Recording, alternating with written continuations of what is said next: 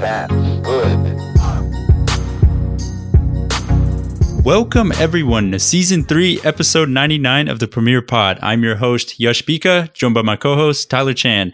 And just like before any other episode, we have to first talk about the kits we're wearing. I'm just rocking just a normal basic Manchester United jersey from 2015, 2016, but Tyler has a special jersey that he is wearing that he actually got in the mail today. Yeah, I got in the mail today. It's this year's 20, was it 20, 2021 Mhm. Liverpool home jersey.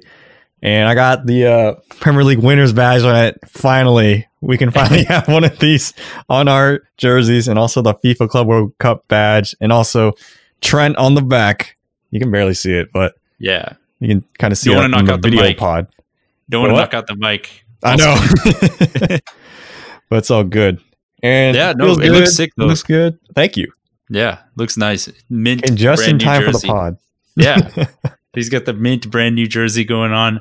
Um, but yeah, that, that's a that's a really cool jersey. Um, but to get things started, we have to unfortunately talk about my team, Manchester United, who were knocked out of the Champions League on Tuesday. Um, they lost three two to RB Leipzig. E- They went to Germany um, to face them.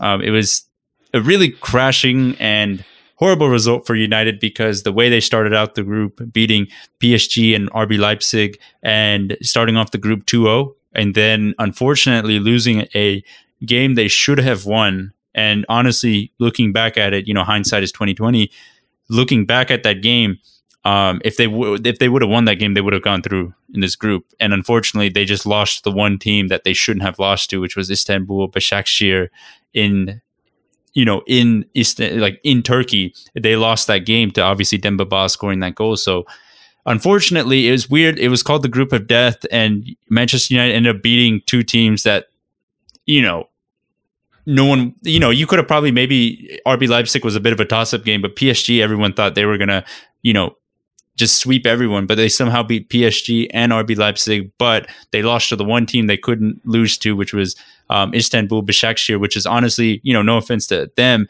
it was kind of the gimme game of the group, and RB Leipzig and PSG both took advantage of that game, won those games, and then United unfortunately lost one, won one, and then they entered the final day, final match day, needing a win or a draw to secure a um, a birthplace into the round of 16, and they just couldn't do it. It was the same plague that's been hurting this team all season. It's the slow start, the uh, inconsistency in the lineup, and basically starting really slow in the first half and hoping your quality takes you through in the second half. And unfortunately, you can maybe get away with that a little bit in the champ in the Premier League, but when it comes to Champions League, it's a it's a different story, and it finally bit them in the back. So it was a crushing result for all United fans, um, and it, it's it- it's crushing and it's also a little baffling because with the squad we have we, we honestly should be going through the to the round of 16 with the squad we have you know i think it's definitely capable enough of getting to the round of 16 but it just didn't happen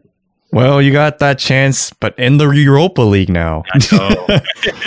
Did we curse them? Because last week we were both saying, I think, that- everyone was saying that they were supposed to get through everyone Mhm. had them predicted going through so it was just uh you know i you know I, just looking at the squad objectively though i think it's just it, it, it should have gone through. You know this squad is talented enough to go through with the players they have. It's just you know i don't want to keep pointing fingers back to the manager but it's sort of um you know, I have a I have two phrases to kind of sum up Ole Gunnar Solskjaer's reign.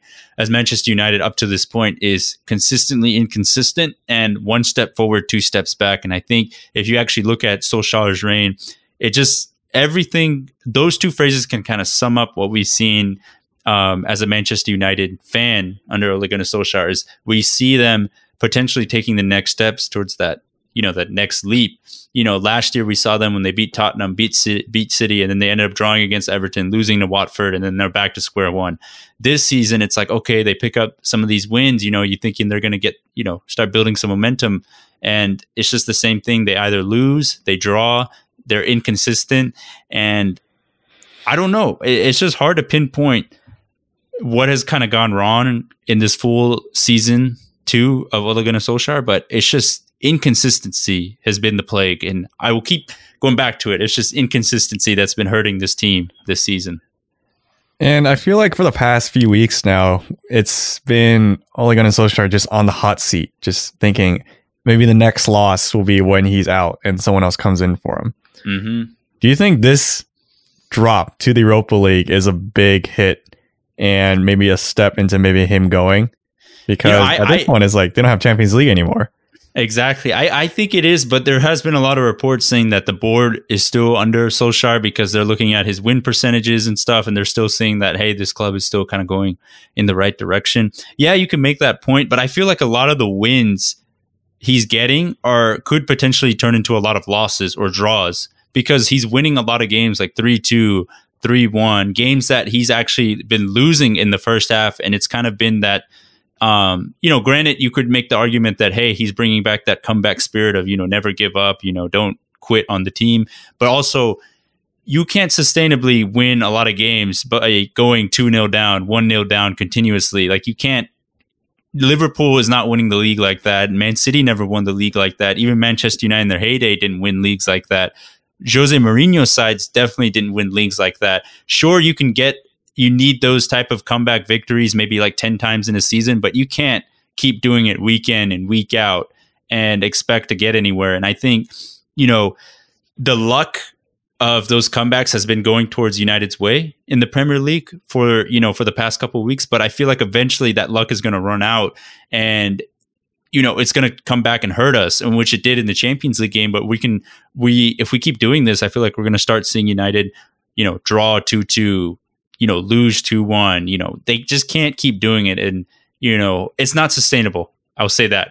It's just not sustainable to keep coming back with these comeback victories. It's just not. hmm And you're right because like now they're they're out of the Champions League. Exactly. So, and you make the good point where it's like, although Manchester United have instilled that that fight to get back and come back in games, it's basically every game because they have to. They can't. Just, exactly. they can't just keep the. A game. they can't. Yeah, they can't just win 1-0. It's really hard for them to do.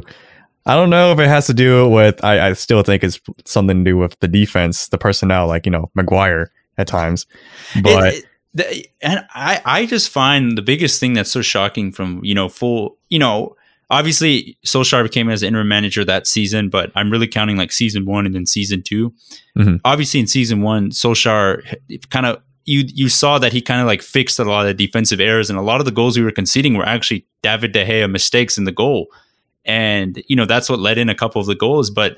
This season, it's been a mixture of both. Sometimes it's been a little bit of weird goalkeeping errors, but a lot of times it's been poor defensive. They've just been very poor defensively, and that's where I'm really baffled by how this team that kind of seemed like they took a leap into taking the next step forward and becoming a good defense has now taken a step back and have basically switched off a lot of times, has been kind of lazy tracking back, not being very, um, I would say, uh, disciplined in their defensive marking, kind of just been lazily like running around, walking around, letting Demba Ba through.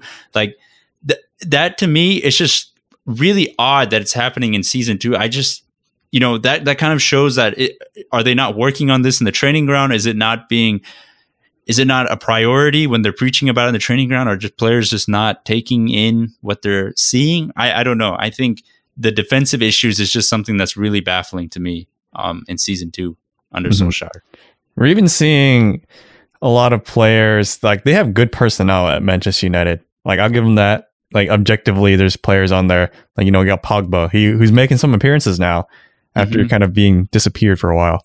But then also you have those players that we're just mentioning in the defense, like you know, like Aaron Wan Bissaka. Like there's this ESPN top ten rankings that was just released uh, this past week for every position, and Aaron Wan Bissaka did not get on the top ten list. Yeah, it's shocking.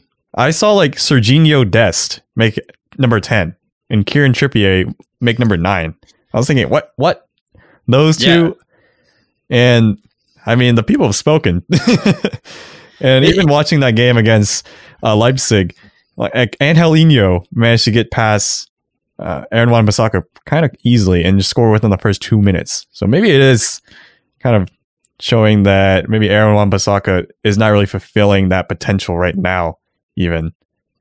And I, I think it also has to do with a lot of like the defense as a whole. I think you know, there are individual players to blame, but I think as a whole unit, they haven't been very secured and very uh, compact. You know, you have Maguire, Lindelof, like not really communicating that well. You know, Maguire's made mistakes, Lindelof has made individual mistakes, and then at the left back when it was Luke Shaw, he's been caught making mistakes. Alex Telles sometimes has not been the most disciplined going back. You know, he's good going forward, but sometimes in the back he leaves himself a little vulnerable.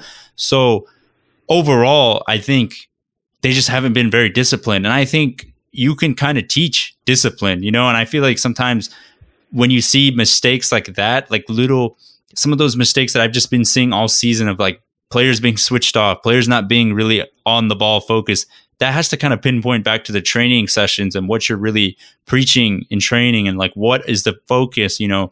So to me, I feel like a lot of that could be fixed, but it just needs the right voice. They need to hear the right voice to kind of get them motivated to fix those things. So mm-hmm. I don't know. Maybe I, a new coach. Yes. That's something Maybe. that I've been saying. But I will go back to the issue is that there's still, like Arsenal, I feel like there's still a bigger, you know, I, have talked about this before. I still think there's a bigger problem at Manchester United that goes beyond just the manager and just the players. Yes, the manager has a lot to blame, and yes, the players have a lot to lot to blame as well. But when you just look at how the overall club is run, you, you have to go to that as you know the root of the problem, and you know things really aren't going to change because let's say you know if we do get a manager like Pochettino, it will be great. You know, I think he will improve the team a lot, but you'll probably see where they he'll probably get back for one summer transfer window. When the next one comes, he's not going to get the players that he's going to ask for, and he's going to end up getting his second, third choice signings. And then you're back to the you're back to square one again. It's just like, oh, he's not getting the results. What what do we do? You know, so. You know, it's so tricky because like I think the manager, unfortunately, with Solskjaer, I think he, you know, he's obviously a United legend. He deserves all the praise he gets, you know, as a as a former legend. But I think you know, it'd probably be good for both sides that if he admits and then as a club admit just that, hey, this isn't going to work out. You know, it's not going to be the dream fairy tale story of a former player taking over the big club, turning them around, making them European giants again. Unfortunately, I don't think it's going to happen. So I think for it would be best for both parties to kind of just call it quits and then look look elsewhere. You know, but I don't know. I it, it you know Tyler, you heard me talk about it. It's just there's there's multitude of problems at Manchester United, and it's one of those things that just can't be fixed by one thing. Signing one player isn't going to fix it. Signing one manager isn't going to fix it. It's a whole structural change that needs to take place for them to really solidify themselves as the European elites consistently, mm-hmm. Like they used to. I really think it has to do with maybe bringing in that manager that also brings in a change in culture. Mm. Like a it's really hard to change that culture at Manchester United since it was something under Sir Alex Ferguson for so long that you know the other managers coming in after him tried to just keep that culture going and even the ones who tried to change it a little bit like like Mourinho it was hard for him to do anything because you know the board has their own way of doing things and when you know Ole Gunnar Solskjaer is in it's hard for him to change anything because there's so much already going on at the club like the like this is just how it is because this is how it has been. Mm-hmm. And for they really, I feel like need someone just to bring in like you know a Pep Guardiola kind of kind of esque person where he'll just change the whole dynamic of the club. Be like, all right, we're gonna get only these kind of players. We're gonna do this kind of style. We're gonna do this kind of transfer policy, which is only bring in expensive, like I don't know, something like that. yeah, no, I I but, agree, and I think you know I have to give like there's as much as sometimes you know I've complained about Solskjaer and such. I do have to give him credit that he did what he inherited when he became that interim boss and the full time manager at that point was a pretty broken squad. You know, you had players like Lukaku, Sanchez, you know, the whole Mourinho ending of Mourinho style at Manchester United. A lot of big players on big wages that didn't necessarily fit the culture of the club. And for, you know, you can talk to a lot of United fans, they will say that you go, you got to give Solskjaer credit for kind of dealing with that and bringing in sort of the right culture of players like Bruno Fernandes, for example, um, that type of players that you would typically find in an old Manchester United Manchester United squad, that type of leader that can, you know, just basically perform day in and day out. And he's done a good job, I would say, of bringing in those type of players. But you know, when it comes to the tactics of things, I think that's where it's kind of let him down. But another thing that's kind of been hurting this Manchester United side for the past couple of years is the Mino Raiola or Riola Raiola, I think. Yeah, Raiola. Which is, yeah, which is basically Paul Pogba's Paul Pogba's agent. And if you didn't know, he's also the agent of Erling Haaland and a couple other big, you know, international super superstars in the soccer in European soccer. But basically, the day before this big Champions League game, he comes out and says that Paul Pogba will no longer be a Manchester United player.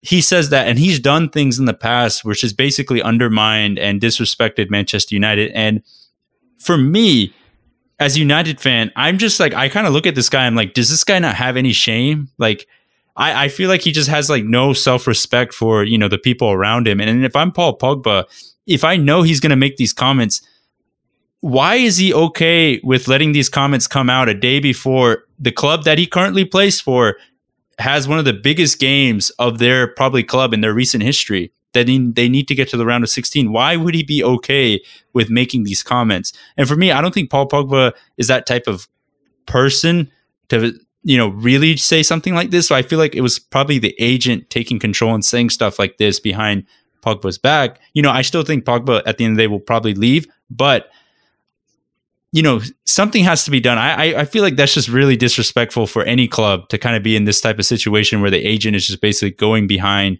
the club's back in this way. And the way Mino has done it throughout Paul Pogba's tenure when it was Mourinho and now under Solskjaer. I'm just not a fan of it. Mm-hmm. It's weird to even have the agent be this vocal. Like, yeah. if you can think of any other player, you can't think, oh, like Sadio Mane's man or agent is this person, or you know, David De Gea's manager is this person. You only know of Mino Raiola. You only know of the people he's been in charge of. And usually he kind of is in charge of the people of like the bigger egos. So the egos of say like Ibrahimovic or Balotelli. And usually it's like that's why he's also kind of more well known, but also I wouldn't be surprised if this is more from him because I don't think Pong was the type to say, you know, let's have this word go out right before a big game like this. I, I think this is more a stunt for Raiola to maybe make a move to get Pogba some more money or maybe to get him to get like a bigger move somewhere else.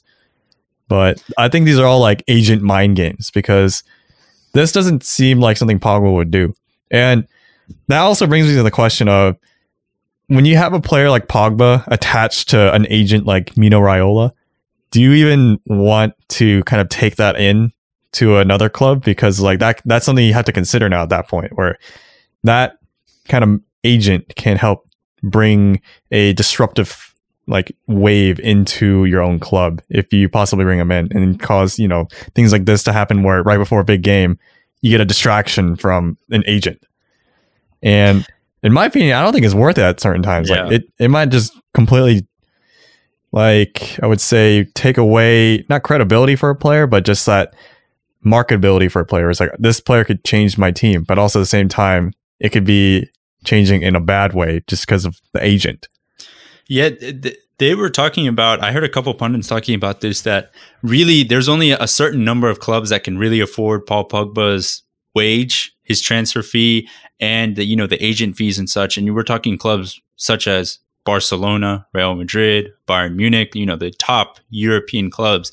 And they were basically saying if I'm any of those clubs, I would not even touch Pogba because you're basically taking in a player with this you know this agent that's going to keep you know saying things if he's not playing or if he's not doing this or this and for me i kind of really thought about it when it comes to pogba i really do feel bad for him because the re- reunion he had with manchester united unfortunately has not gone as well as many have hoped and as i hoped because really we kind of brought him in at a time where Mourinho, it was Mourinho's first season. We brought him in to kind of be that star player that was going to propel United back to the top. And really, where where wherever he's gone, he's never been. Sure, he's been like a star player, but he's never been the guy. When he was at Juventus, he had Pirlo um, and Marchisio next to him in the midfield, Arturo Vidal as well and he wasn't really asked to do all the dirty work when it comes to tracking back, going back and forth. He could just kind of play his own game. And then when the French national team, he has player, he's surrounded by players like Mbappe, Griezmann, Kanté, Matuidi. You know, he has that balance there. So he can kind of be that free flowing Pogba that everyone knows and loves. And a lot of people were talking about this, and I, I think it's starting to come a little bit true for me.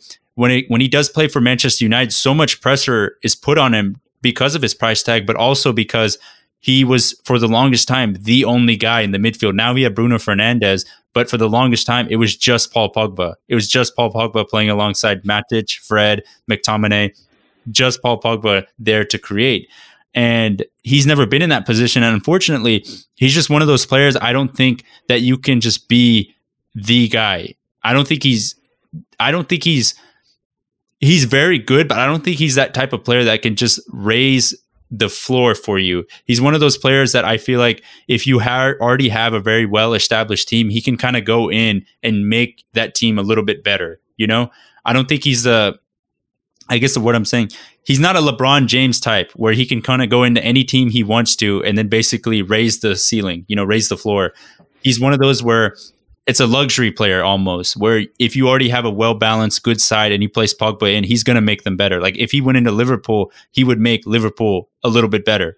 But I don't think he could come in and just go into a some random side and make them that much better. So I was thinking about that. I think you know, the more I think about it, unfortunately, Paul Pogba was made to be this floor raiser when uh, reality speak like really speaking it seems like he's almost more of a luxury player where you can kind of get the most out of him once you already have the squad there for him mm-hmm. I, that i was thinking about that a lot um, during this past week that's actually a really good point to bring up because i feel like a lot of people including myself i kind of thought of pogba as you know the floor raiser someone who you can mm-hmm. build a team around kind of like Wilfried Zaha. You kind of have to build yeah. a team around him for him to work. But after thinking about it now, and after you you know pulling up your your points, whereas you know he really was that player. Once you add him on top of a really good team, you know they'll win things. Yeah. And if you think about it, like if you were to compare it to another sport, you know, like basketball, he'd be like Rajon Rondo, I guess. Yeah. Where Rondo by himself, you put him like the Pelicans, you put him on, you know, where was he before? The Bulls.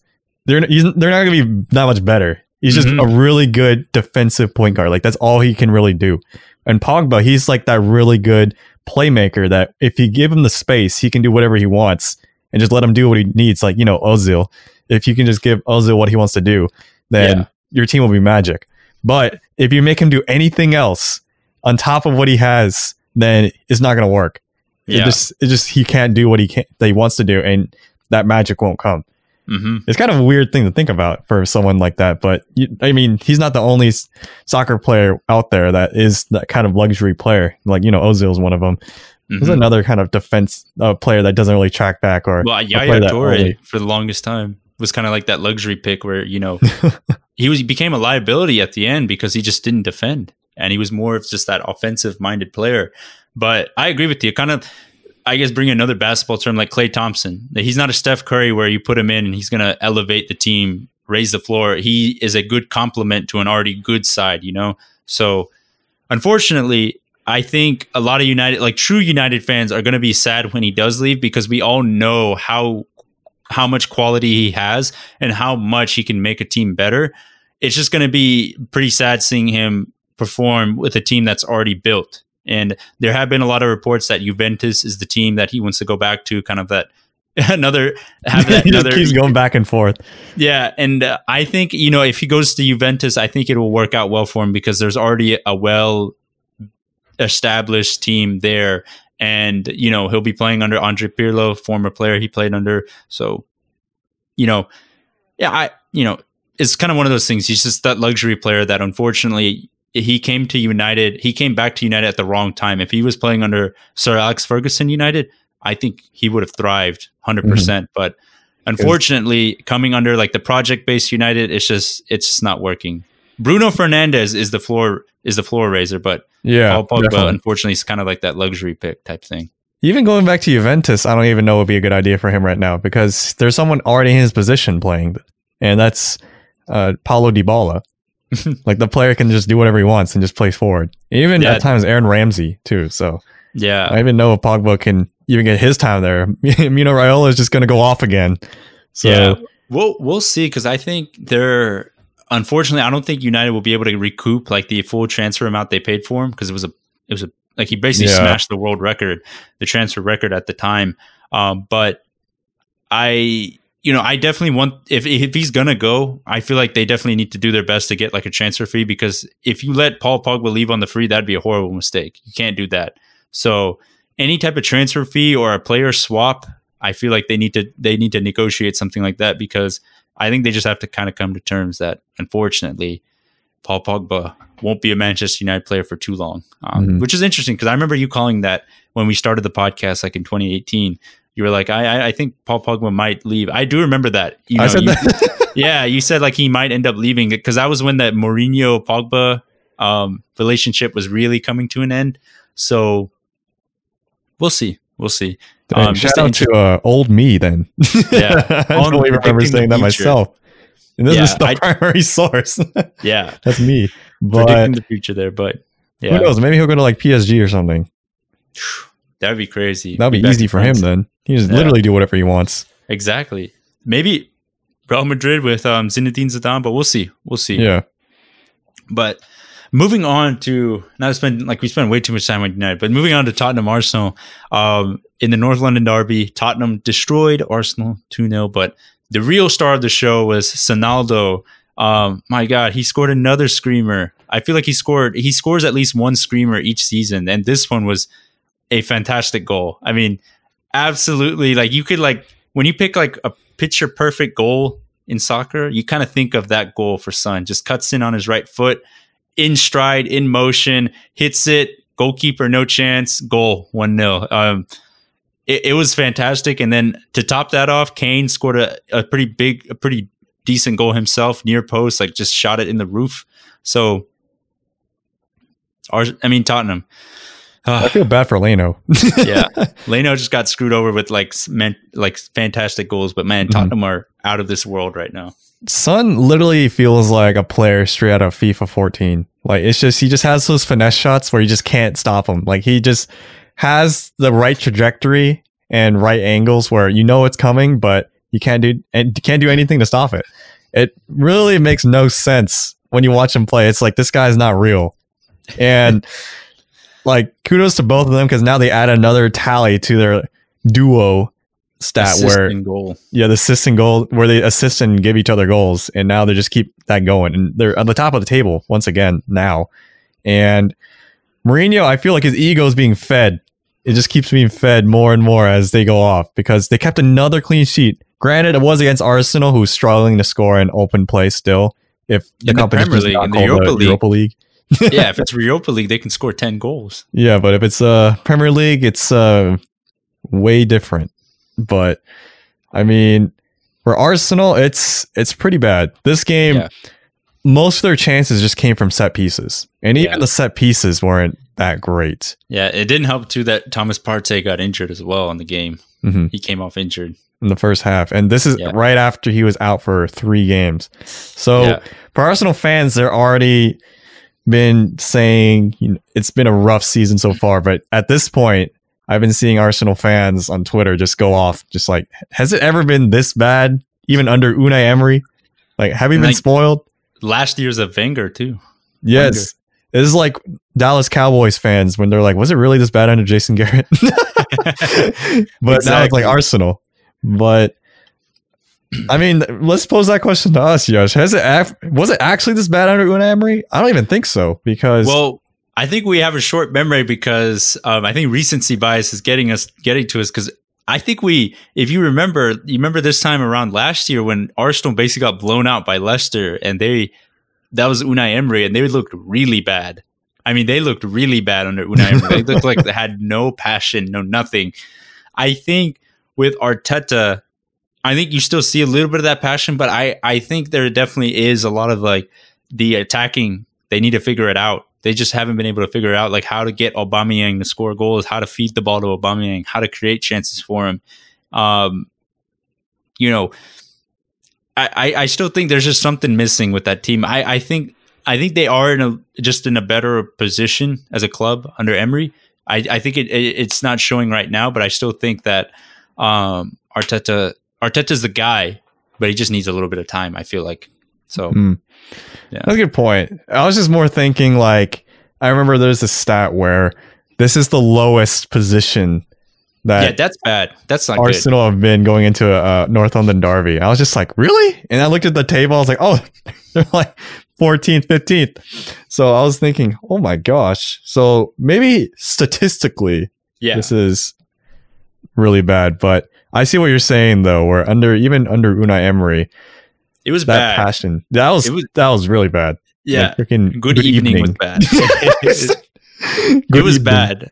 I think people don't forget. I think a lot of people like. There's been a lot of United fans and being like, "Oh, look at Mourinho. We need Mourinho back." But no, I don't think people uh, like. It's so easy to kind of forget the hard times. Sometimes it's so easy to just think about like, "Oh, look how good he's doing. Like we need him back." Like, "Oh, he knew all along."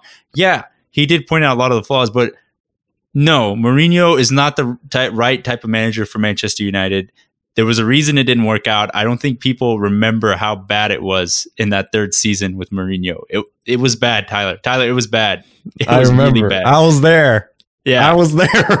he got sacked after the Liverpool game when he I got watched destroyed by Shaqiri. Yeah. it's like oh gosh.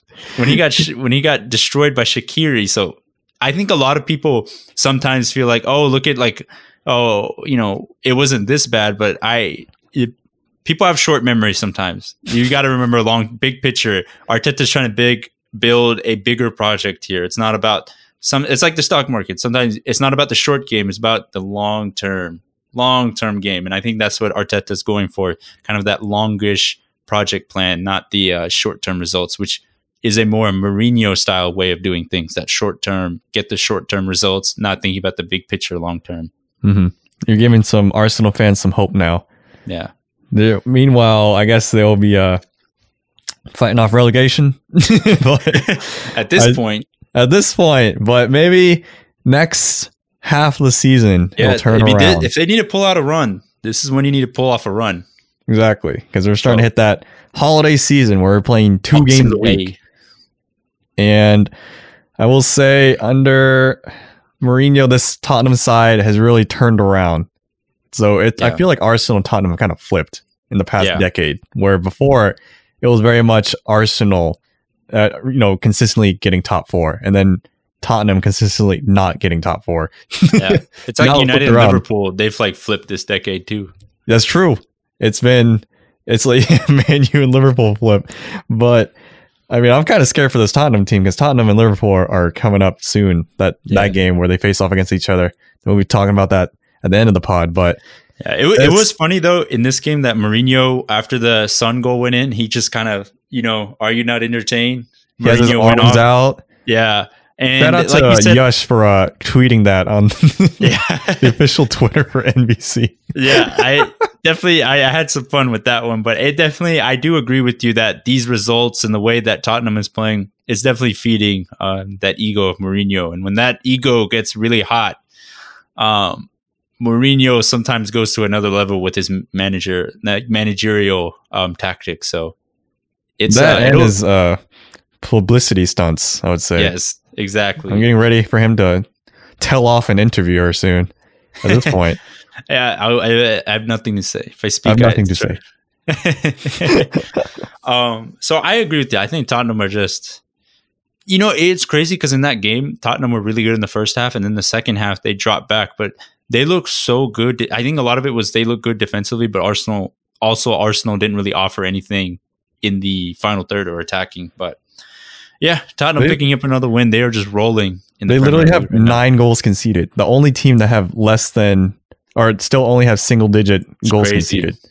That's how you know Mourinho's Like- working his magic. How how is But- this happening? A Tottenham side with a defense like this. We haven't seen that since like prime Pochettino era. I know. He did it with United with Phil Jones and Chris Smalling as his starting center back. So if he can do it with them as his starting center backs, he can do it with He anyone. can, he can do it with Dier. Yeah. um, and then uh, the other result from the weekend, the big one was Liverpool Wolves. Liverpool crushing Wolves four 0 Um, yeah, it was another like cruise control game almost. You it know, really was. Like Liverpool came into that game, and I will say Conor Coady, the Yeah, that guy Liverpool just gifted you a goal. Come on. I'm always thinking that because they the commentators always say every game is like, oh yeah, Conor Coady was an Academy product, big Liverpool fan. Captain of the, the Wolves side, and then it's like, oh, Conor Coady has made a big mistake if he's gifted a goal, and it's you know. I feel like maybe there's a slight edge on that because I, I remember distinctly last season too during this title run it was like oh man Wolves has been on fire but Conor Coady's the captain. it's like, are they going to keep that fire going? And it's like, oh, Wolves lose all of a sudden. That's weird. So, got to give props to the inside man. But then again, in the same game, uh, there was a VAR decision that went Liverpool's way for one of the first times in my short term memory because I feel like a lot of things don't go our way. But I was like, wow, this went away. And it was uh, for Conor Coady potentially earning a penalty for Wolves, but he dove so I was like, all right, thank goodness. So even then, when he tried to get something back for Wolves, I guess this, I guess Liverpool still cursed because he's a former Liverpool player. So he couldn't get a penalty for his own team. So maybe there's Nuno would probably play. I always wonder um, when you have players that were that grew up big fans of certain clubs and are playing against them. I wonder what I wonder what it feels like. I really do wonder what it feels like. Is it like sort of a I want to show like there's some players that like oh I want to show these guys that hey you know forget you for like leaving me but there's also some players that like Conor Coady that could be a little sentimental whenever they play him. uh, hmm. I know there's a lot of players that have left Liverpool and are still really big Liverpool fans. I would say like mm-hmm. like Jose Enrique is the one that pops up the most because if you go on Instagram, but every single Liverpool post, you always see him in the comments or always see him liking the post. It's always Jose Enrique. It's like of all people. It's like it's not like Stevie G, like like you know, Suarez, people. Coutinho. Yeah, it's never them. It's always Jose Enrique. It's like, oh, there he is once again. Is, Al- or, is Alberto Moreno still part of the squad? Mm, was he on loan? No, he's out. He like he's gone. Okay. But he doesn't comment. He's no, he doesn't comment. Okay. Like I was thinking, is like, is he part of the squad? Like the comment squad is like, nah, he's out. I think, yeah, it's just it's just mostly him. It's just Jose Enrique every time. he's like the biggest fan as a player. so, I mean, just things like that, and then also just watching this game too. It was surprisingly cruise control, as you said, for Liverpool. I was thinking, yeah. I was like, what? What on earth? I was, you know, we had Matip back, which is really good. Like there's just at some points, I don't know if you've ever seen this, but there's a Twitter account called Matip doing things or like random thing Matip does. I forgot what it's called, but it's him just doing things out of context. Maybe that's what it's oh. called, like Matip oh, out, of context. out of context. Joel yes. Matip stuff. Yes. Okay. And then it's just him doing like random things, like making faces or just complaining just by himself, like making really vivacious kind of gestures and movements just like by himself. And mm-hmm. then there's so many that came from this game. And he scored too. So it's just that's one of my like random funny things I've seen from this game. But it was kind of crazy to see. But I will say Wolves, they were a little hampered not having Raul Jimenez. Hopefully he'll come back soon after getting that skull fracture from the previous game yeah. against David Luiz.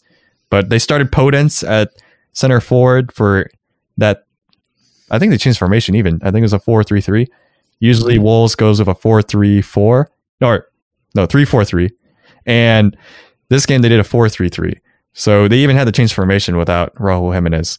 So I think that also played a factor in why Liverpool were a lot more dominant in this game too. But even then, this is a big win for Liverpool, also catching up on that goal difference against Tottenham because now it is 14 goal difference for Tottenham and 9 for Liverpool. So this 4 0 definitely helped. And also, yeah. as a quick add on for this Liverpool section of the, the pod, Trent Alexander Arnold, he captained the team for the first time. Oh, yeah, I'm wearing the jersey with him. There you go. So he yeah. captained the team for the first time against uh, FC Midtjylland. I don't know how to say their name. But against, yeah, in the basically the last game of the group stages. So that was a big moment for him. That was the first time he's captained the team since he was a youth player. So yeah that's that was pretty big, and also it was big to see him back in the squad oh, as yeah. a starter. So you know, Neco Williams has been doing. He was all right. You know, it was definitely not Trent Alexander Arnold esque, where like you know when I was talking about that ESPN top ten for right backs, he was number one. Just kind of put that out there. so uh, it was really cool to see Trent be that next guy up there because think about the totem pole of the captaincy. It's Henderson and then Milner and then Van Dijk. And then I guess after that, it's Trent. So it looks nice. like the next leaders are already, you know, stepping up and making some moves, which is that's always good, good to see. Yeah. No, that's really cool. And um, being an academy player, that's really cool to see that like that that yes, academy and, player taking that step up, being a captain and such. Seeing like Curtis Jones too, also being a little bit more comfortable as a starter. That was also really cool to see too, because he is a player that Klopp really had a lot of faith in, kind of like Rhian Brewster. But you know, Curtis Jones gets that start, and he's doing a lot of good work. Like he's making runs and being very positive in his runs too. Where you know, if the ball doesn't come his way, he'll still make the run anyway, just in case. And that's some that's a skill you can't really teach. It's just kind of a, like a mentality. I feel like at times. Yeah, but no, Liverpool are doing well. I think they they've done a good job of kind of uh, riding the wave when it comes to the injuries. I still think uh, I still think they can definitely go for the title now. I think having Trent Alexander Arnold back and a couple other players back, like Matip, as you said, you know, the next step is just getting some of those other key pieces back, and I think they're they're they're good to go. They're good to go as long as they don't pick up any other injury So they're uh they're they're, they're cruising, as we said right now. Tony cruising. Yeah, Tony but cruising. That actually brings me to I feel like I don't want to steal your thunder, yes, but yeah. transition to some of the next things we want to mention in terms of Rhian Brewster because yeah. Sheffield. I, this is something that we should talk about because there there's a slight elephant in the room in the Premier League at least that is kind of also kind of going under the radar because the lens might be a little too zoomed in on the top of the table. But Sheffield United winless in 11 games. Rhian Brewster, he is a bit of a flop right now. I'm not gonna lie, my boy Jordan Ibe, Jordan Ibe levels right there. Yes, it's kind of reminding me of Bournemouth last season when Bournemouth decided to buy even more Liverpool players for a pretty hefty price for their budget. Did they buy like with Harry Arter or no, not Harry Arter. Uh, um, they bought a Solanke, Dominic Solanke. Oh yeah, the, uh, but they had loaned in Harry Wilson, right? Yes, Harry, they Harry they loaned Wilson, in Harry yeah. Wilson, and then they also had Jordan Ibe too.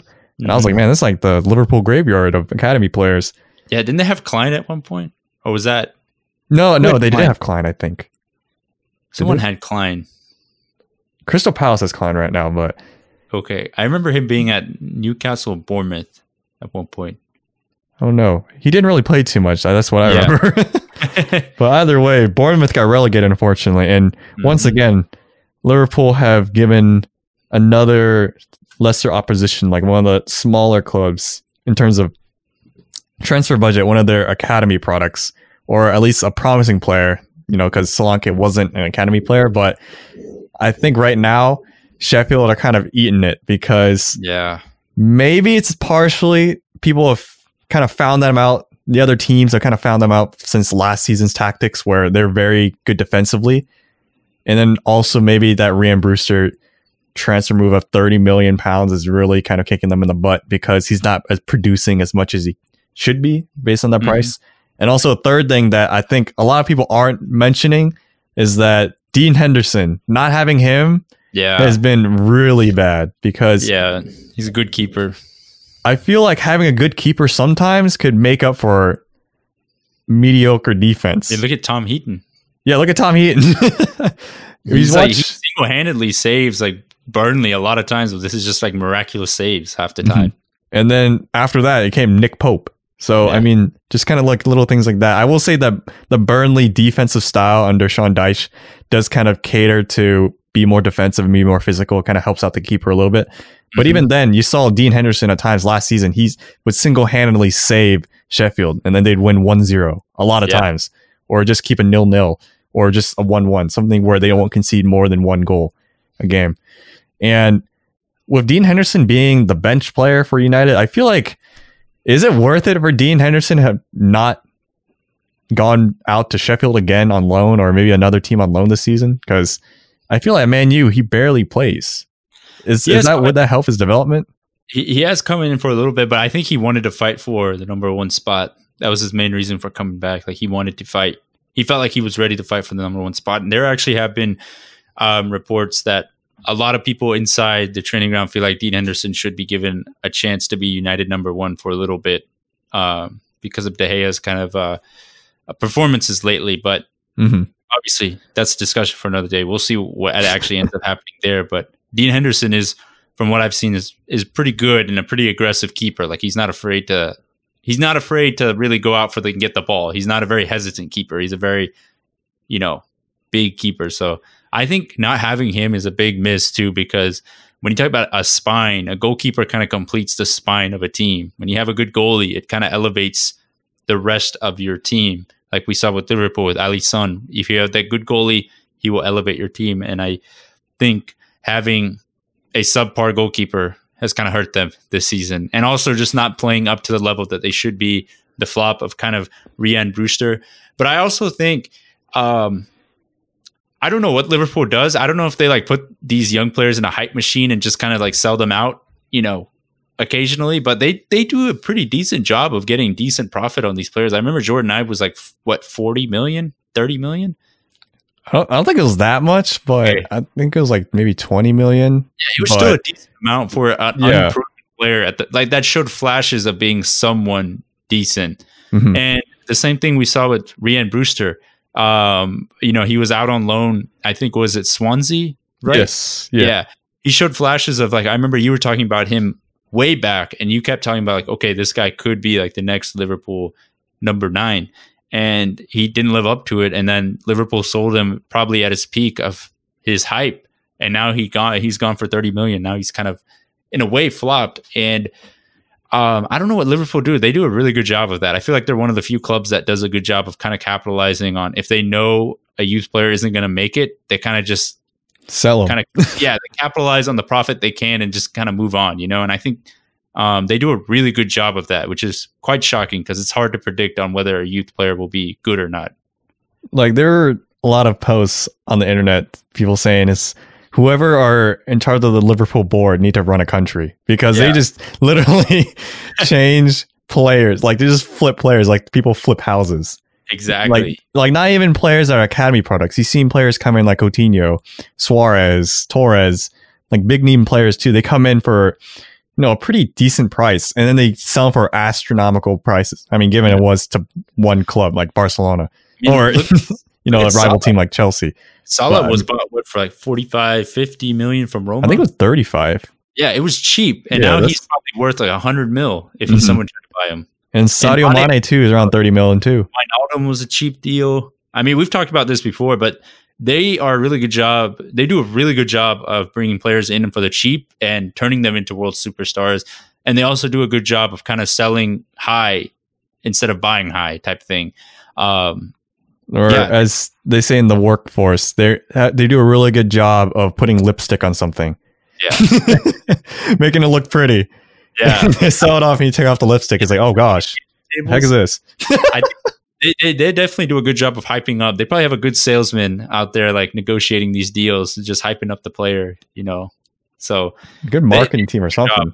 yeah, they do a good job of of doing that, and I think for Sheffield, it is concerning because they don't they don't have a win. They're a winless team right now in the Premier League. That's not good going into December, and they need Rhian Brewster to step up. Like they need him to step. They tried putting Ollie McBurnie.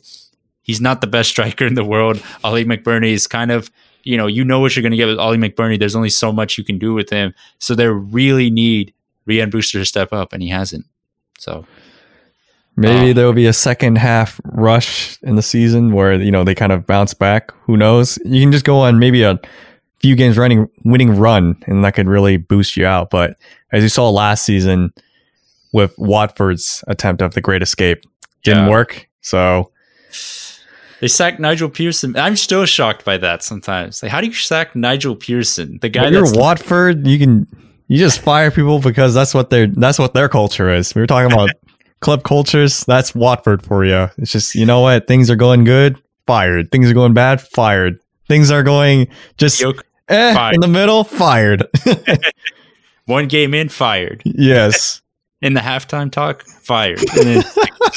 Continuation, but it's literally the the life of like a Big Four consultant. It's just like just randomly fired. It's like, all right, we'll just bring someone else in. just bring someone bring- else in. Bring the cycle the same people back in. See what happens now. They literally did that. Yeah, this is bring this guy back and then fire him again. It's like, oh my gosh. Look, I feel bad for the. uh I'm forgetting his name. Was it Quique? Yeah, Quique Sanchez Flores. Yeah, I do feel bad. How does it feel to get like sacked from the same club twice? I don't. Like that. That's just that's horrible. I mean, in my opinion, I feel like maybe he saw it coming. It's like I know what I'm getting back into. Where it's like that meme where it's like, oh, here we go again. but I mean, the the only thing I remember from a second run was that uh, there's this one game I saw of him where he was wearing a sweater. It was like a very gray, not heavy, but it, maybe it was heavy for the time of the year, but it was very sweaty. And I was just like, man, this is he not sweaty? you can see his armpits just like soaked in in sweat, Oh. and then like the middle chest area. I'm like, dang, dude. And he got fired like the following few games after. But I was like, that's all I remember of him the second run. Yeah, I, I feel like the way they go through managers, they don't even issue them like the official like club jackets and stuff. They just give them like the same generic jackets and just wash them.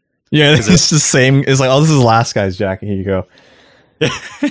you can't uh just too much money on the too much money on the line. They keep printing jackets for all these coaches and stuff. So Gosh, uh, that's now they're in the championship, so who I knows? don't know what's going on with them, but yeah, that's like uh, that's a Watford tangent. We do miss them, the sacking of managers. But um, moving on to the previous preview section, we are actually doing a double dip, um, double dipping in here. So we have this week's games, um, two games from this current match, this match week that's coming up this weekend, and then one game from the midweek games, which are going to start now because we are entering the December time everything's going to get crazy. I mean, these guys are going to have to basically play games in a three day stretch, like two games in three days type type thing. So we are entering the busy, the crazy period. But for this weekend, these two games, we have Arsenal Burnley. Arsenal need to pick up a win. They picked up a pretty big and sizable win. I think it was like 5 1 or 5 0 or 4 0 in the Europa League today. However, as we've discussed, their Premier League form has been really bad they're facing a really tough Burnley team. I'm going to go on the record. I'm going to say it's a 1 1. I think Burnley do enough to get a draw, and I think Arsenal don't do enough to get the win. I just haven't seen enough of them to get to, to, to say that they get a dub. This is like a relegation battle, Yeah. literally, because So I think 'cause they there, there will be fans because they're in London, so they're Mhm. uh, they're actually in the tier that gets that's a, that's allowed to have a certain number of fans in. I believe. I don't understand the England tier system yet, where I believe there's like one, two, three, and then based on what tier what what like the city's tier is in terms of like coronavirus concern that's determines like if fans are allowed like manchester i think is in tier three which is the red zone of like no fans are allowed yet like they still need to uh get better with the covid and stuff um, Mhm. but yeah i think it's a little bit weird and then Liverpool, I think are like tier two because I saw some fans in that. Game. We should probably should have mentioned that. This is like the first first games of the season where there are fans in certain stadiums. Because in the Liverpool stadium, there were fans in the Kop Oh, yeah. Tottenham yeah north london see there's been such a long week sometimes we just forget what happens yeah, the- it's been a lot going on this week, but Yeah, but there were actually fans in that North London game, so it was it was really cool though to see that there was actually no enhanced audio. It was actually just fans singing and yeah, screaming. it was just the mics put on those two thousand fans, basically. Fair, they did a pretty good job. I think. Um, I think a lot of these fans know. eh, So what's interesting too is if you're actually selected for the game, you, that's your only ticket. You don't get another ticket back for the rest of the season. I think so. These fans are really like when you get in, they really do make the most of it because they they know they're not going to get back in very easily. So Mhm. I think it's really cool, and I think it's it's nice to hear no enhanced audio. It's nice to just hear fans again. It's it's Yes, refreshing for sure. It was kind of like sad to see too, because like it was just everyone. I mean, it was good. Everyone was wearing masks, and it was just like it was such a. I don't. I don't know if dire is like the right word, but it just seemed like so. Yeah. It was like this is the most they can do. It's like just two thousand fans. It's not like America where, you know, you go to Sanford Stadium and it's like, all right, we have 25% or like 20% capacity. And then if you do the math, like 20% of 93,000 is still like 18,000. And then it almost looks full still. So, Yeah. Mask not required and such. yeah. And then like people aren't even wearing masks. While you see in this England side s- like game, everyone's still wearing masks. Everyone is still actually more distant from one fan to another. Yeah. it was just like, it looks like a really kind of sad kind of environment because it looks like no one showed up to a game. I think that's what I was kind of thinking. Instead of having a, a packed stadium, you just see like that many people in the in the stands. But I, I think they do a good job though. They have kept everyone in like the lower bowl, so they're not just like like putting like 200 fans here, then like 300 fans up in like the nosebleeds, because that'd be really weird if they did that. yeah, so they kind of keep them all within like a general area. Yeah. But I mean, it was cool to see, and it was more hopeful, I would say, in that we're maybe turning a new leaf in this long, long 2020 of Yeah. just not having much besides just social distancing and not having fans in the stadium. But I think this is more so hope that we can now hopefully get that vaccine out soon because you know it is going around. But this is not a medical pod or a British pod, so I don't know how much you can say about this. Don't don't take our word too much for it, but that's at least what we know as two two folks from Georgia. Yeah.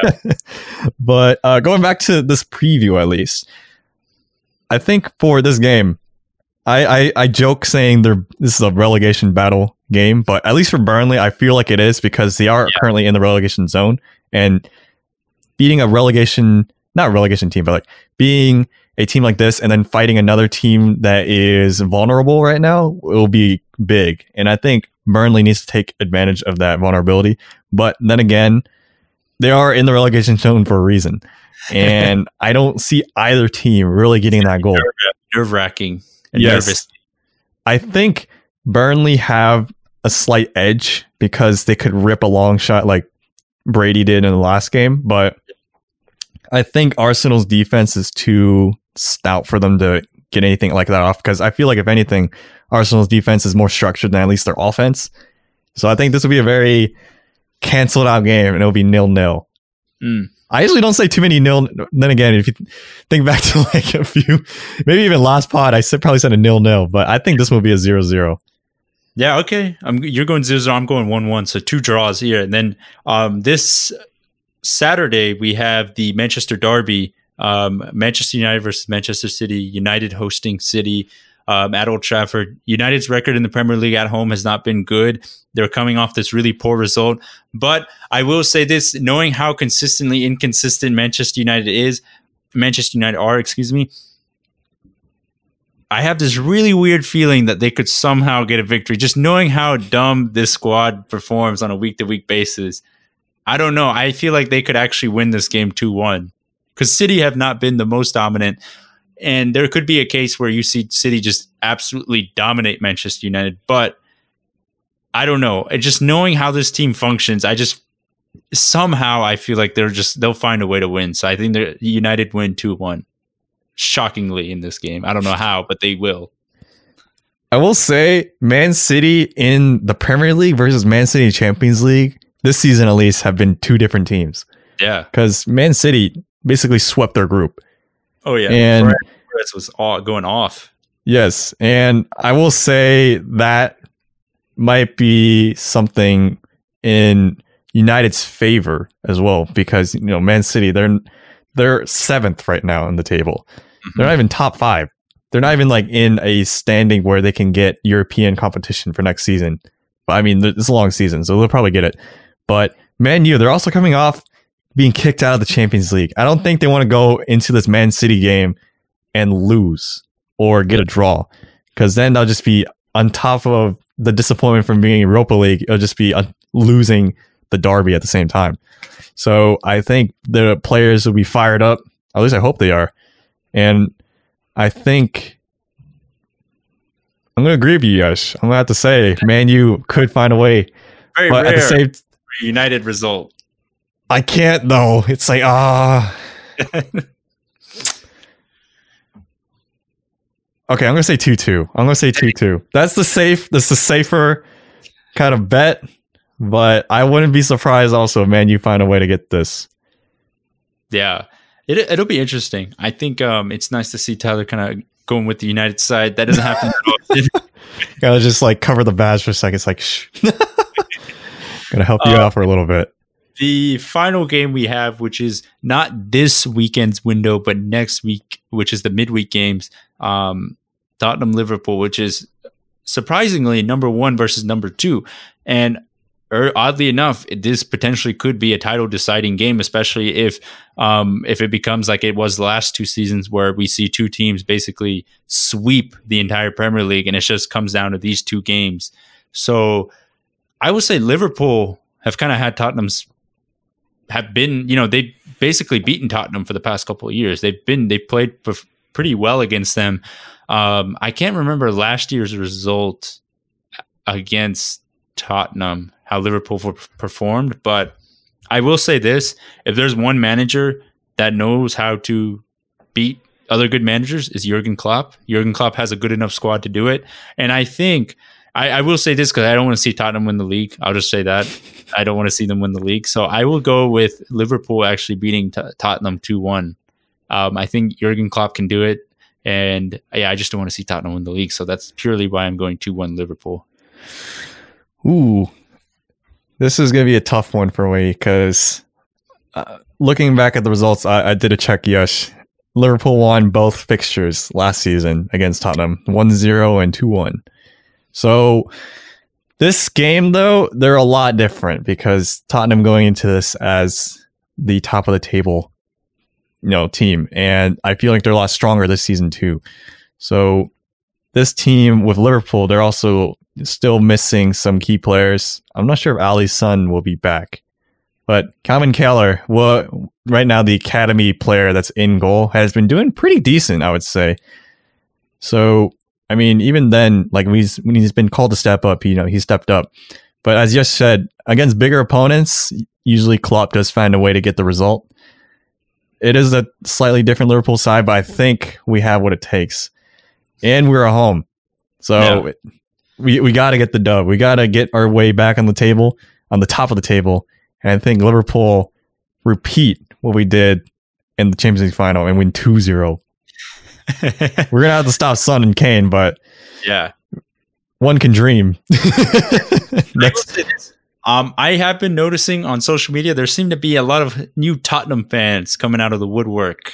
Um, I will say what? that. yeah, There's Tottenham of, fans. Yeah, that just new. Yeah, because of how good they're doing right now. I'm a little getting a little sus about this new Tottenham fanship going around. Those um, Tottenham fans were formerly Chelsea fans, probably.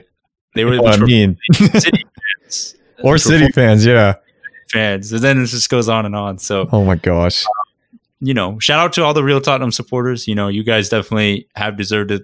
You know, you guys have been a pretty good side for the past couple years, but mm-hmm. uh, yeah, they're a little sus. Some some some sus Tottenham fans that have been coming out lately. Yeah, so. if you're a Tottenham fan, while y'all had Luka Modric on your team, yeah, or you know Peter Crouch on the team, it's like all right, that's that's yeah. fine. But if, if who's that, the, who's that that that fullback they used to have? It's like a Sis, not Sissoko. Oh, Assou-Ekotto? Yeah, the left back, the yeah, Cameroonian.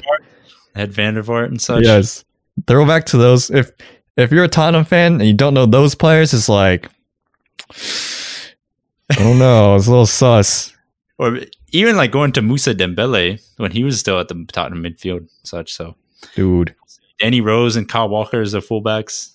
They they were the OG Trent and Andrew Robertson before Trent and Andrew Robertson became. Yeah, the, I would say so at a certain point. Like the fullback. Uh, what, what what's the I don't know if they're that high. I know Walker is pretty up there. I don't know about yeah, Danny Rose. Pretty well. Danny Rose was doing pretty well that season. He was all right. He was okay. Not Robertson level. He's all right. But and they were the Walker's just fast.